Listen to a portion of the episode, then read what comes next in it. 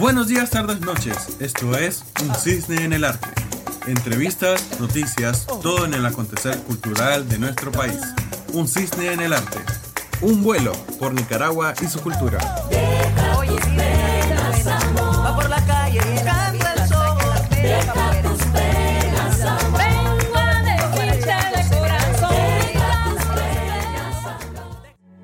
Habría que sembrar girasoles. La caverna está en el centro y tras los días subvierten al desprecio y esconden los rostros crueles de la apatía. Habría que sembrar girasoles, no solo por poesía, sembrar también ajenjo y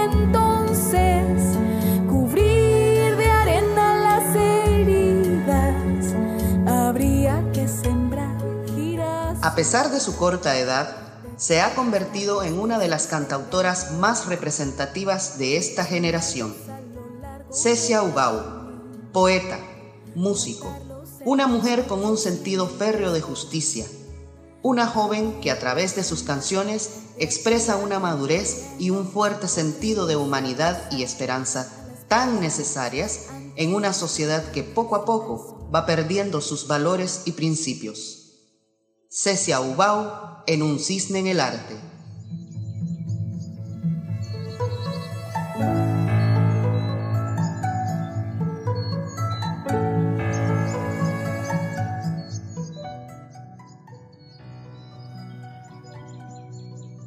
En la costa morena le gusta cantar de las rocas. María del mar. Canta Hola Cecia, buenas noches. Gracias por permitirme entrevistarte y tener la oportunidad de conocerte un poco más y obviamente darle la oportunidad a nuestros oyentes. ¿A qué edad comenzaste a escribir tus canciones? Hola Valesca, buenas noches. Yo muy agradecida por tu invitación a este espacio tan lindo. Eh, bueno, yo empecé a escribir canciones a los 17 años. Anteriormente escribía poesía. Eh, había estudiado eh, música anteriormente, pero mm, pues nunca me había animado a, a combinar la palabra con la melodía. Y fue cuando entré a la universidad que, que empecé a escribir. ¿Cuál es la temática o situaciones eh, más recurrentes en tus canciones? Yo creo que el alma y la importancia del alma y de cuidarla es algo que, que yo siempre priorizo al momento de escribir y con esto me refiero a que no puedo hablar de un alma que tiene que cuidarse sin una sociedad que tiene que cuidarse y que tiene que sanarse. La canción social es parte de mi trabajo en lo que respecta a temas de violencia basada en género, en trabajo infantil, en medio ambiente y particularmente en la búsqueda de, un proyecto de vida, de, la identidad como jóvenes, como personas, como seres humanos. Eh, yo, yo siento que esas son cosas que son parte de mi música y de las que me gusta mucho hablar. Llegar a la montaña donde siembra la paz. Y es lo que me lleva a preguntarte, en el contexto político-social en que nos encontramos, expresaste en una ocasión, es nuestra generación la que está poniéndose en juego. Vos como mujer joven y artista, ¿qué opinión tenés al respecto del papel que deberían de desempeñar los jóvenes en este momento? Eh, sí, yo siento que mi generación sin duda se ha puesto en juego. Ya vemos la cantidad de jóvenes, hombres y mujeres asesinados y asesinadas y torturadas que si no tienen 30 años, que igual son muy jóvenes, pues tendrán 15, tendrán 16, tendrán 23, 25. Y eso no significa, claro, que no ha sido una crisis de derechos humanos eh, en, todos los niveles de, las edades y de los procesos de crecimiento humano de, los nicaragüenses. Eh, pero todo este estallido y todo este despertar eh, del darse cuenta quiénes son realmente las personas que están en el poder, eh, empezaron con las protestas de los universitarios. Yo siento que todos los jóvenes están tomando un papel, el papel que tiene que ser y el papel que tiene que ser es el de prepararse, el de estudiar y el de interesarse por qué, qué, era esa Nicaragua 40 años atrás y qué fue y, y, qué ha sido esa Nicaragua, mejor dicho, después de los 80 y todo el proceso de, de engaño, de mentira. Eh, bueno, tantas cosas eh, totalmente desagradables que han sucedido en la historia, tanto eh, de, lo que conocemos públicamente y de lo que no, que, que poco a poco se, uno se va dando cuenta. Yo siento que tenemos que prepararnos un montón en todos los aspectos porque Nicaragua tiene que reconstruirse. Y no solo en la división de poderes y no solo en, en un orden político ni nada de eso, sino emocionalmente. Y ahí tenemos que ser conscientes que tenemos que cambiar totalmente nuestra cultura política.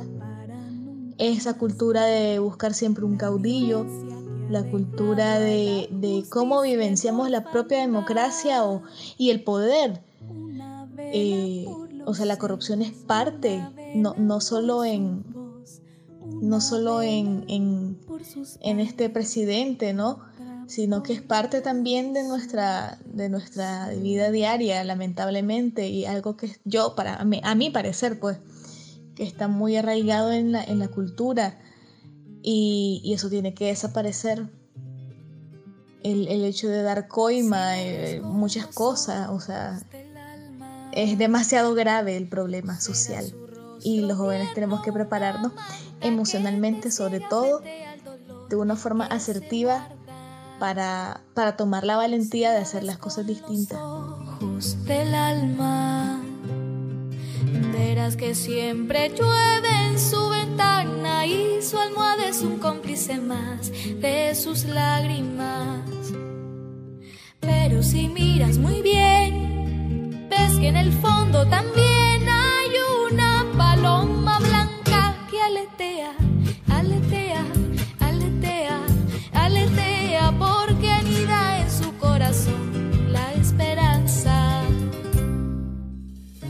A través de tu música te has venido abriendo camino en el escenario nacional e internacional también. Y lo podemos ver con tu disco Con los Ojos del Alma, que fue lanzado en el 2017 y fue todo un éxito en varios sentidos. Por ejemplo, eh, fue el número 52 de las listas de popularidad de iTunes ¿verdad? Eh, en el género trova y también fue nombrado como uno de los mejores 20 lanzamientos iberoamericanos de ese mismo año. ¿Cómo te hizo sentir este boom, este reconocimiento a nivel mundial? ¿Fue algo repentino?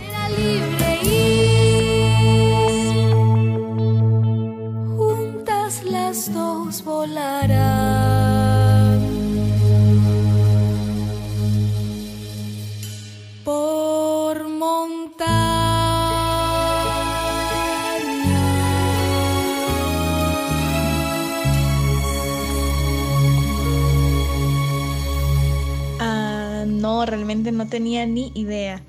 Y pues para mí es, es muy emocionante, muy significativo. Es mi primer disco al, que le tengo mucho cariño y el proceso por el cual yo llegué hasta ese disco también. Las personas que trabajaron conmigo en la producción y, en la postproducción del disco para mí es muy valioso y gracias a ellos pues se hizo un buen trabajo. Yo nunca me esperé ni lo de iTunes ni lo de los ni de de la nominación pues a, a, de los mejores discos de Iberoamérica pero pues muy, muy emocionada por ese reconocimiento que pues un reconocimiento eh, a un grupo de trabajo porque se trabajó con mucho amor ese disco, con mucho compromiso.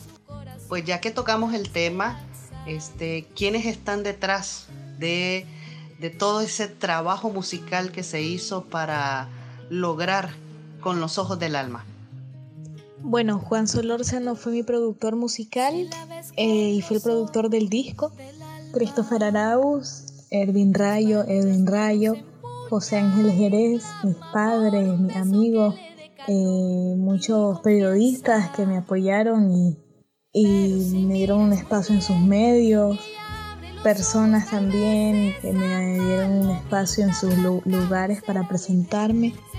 Eh, ha sido bien bonito, pues hacer con ojos del alma fue muy lindo. Ahora estoy en otra etapa, eh, en otro contexto por supuesto, y pues ya, ya no puedo trabajar con ninguno de los muchachos, pero, pero siempre estoy muy agradecida pues por, por ese, esa etapa linda que empezamos. En esa nueva etapa de la que estás haciendo mención, eh, ¿estás trabajando en algún proyecto actualmente?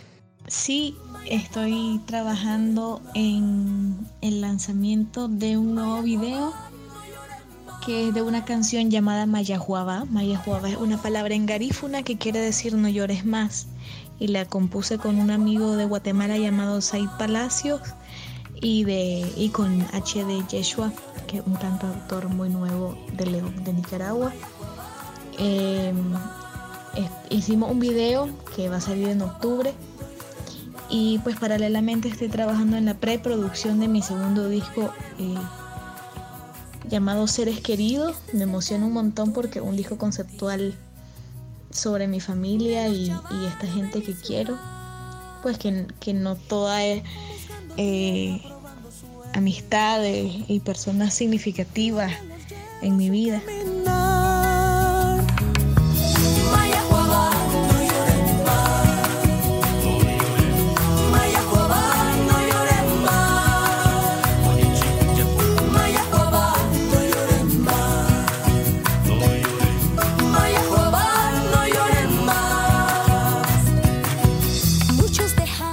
Supuesto que sí, vamos a estar pendientes de esta nueva producción que sabemos va a ser todo un éxito. Eh, para los oyentes de Un Cisne en el Arte, Cecia, ¿en qué plataformas digitales te podemos escuchar?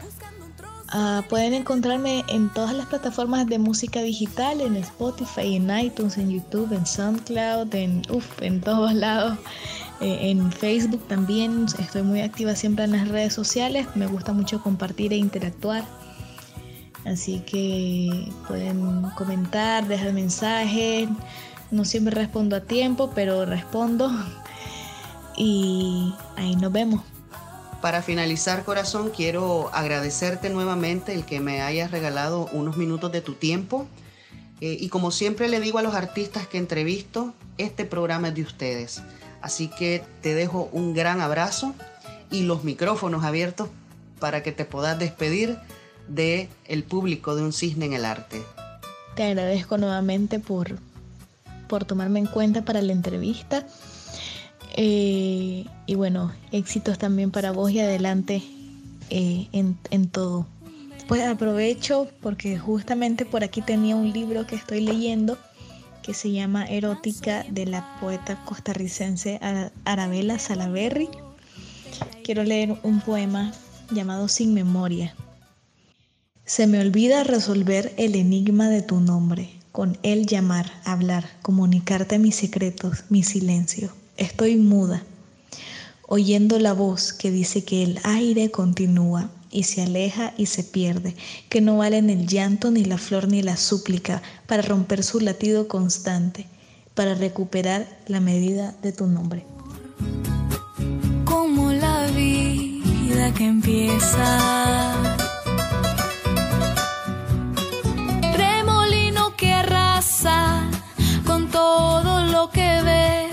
que hasta en sus vientos me lleva con él.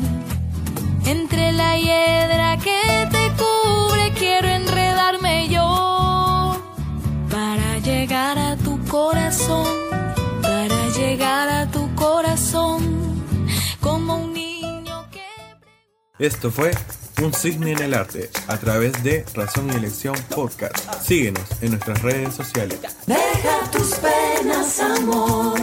Vamos a rumbear, porque esto es irrepetible. Vámonos pues.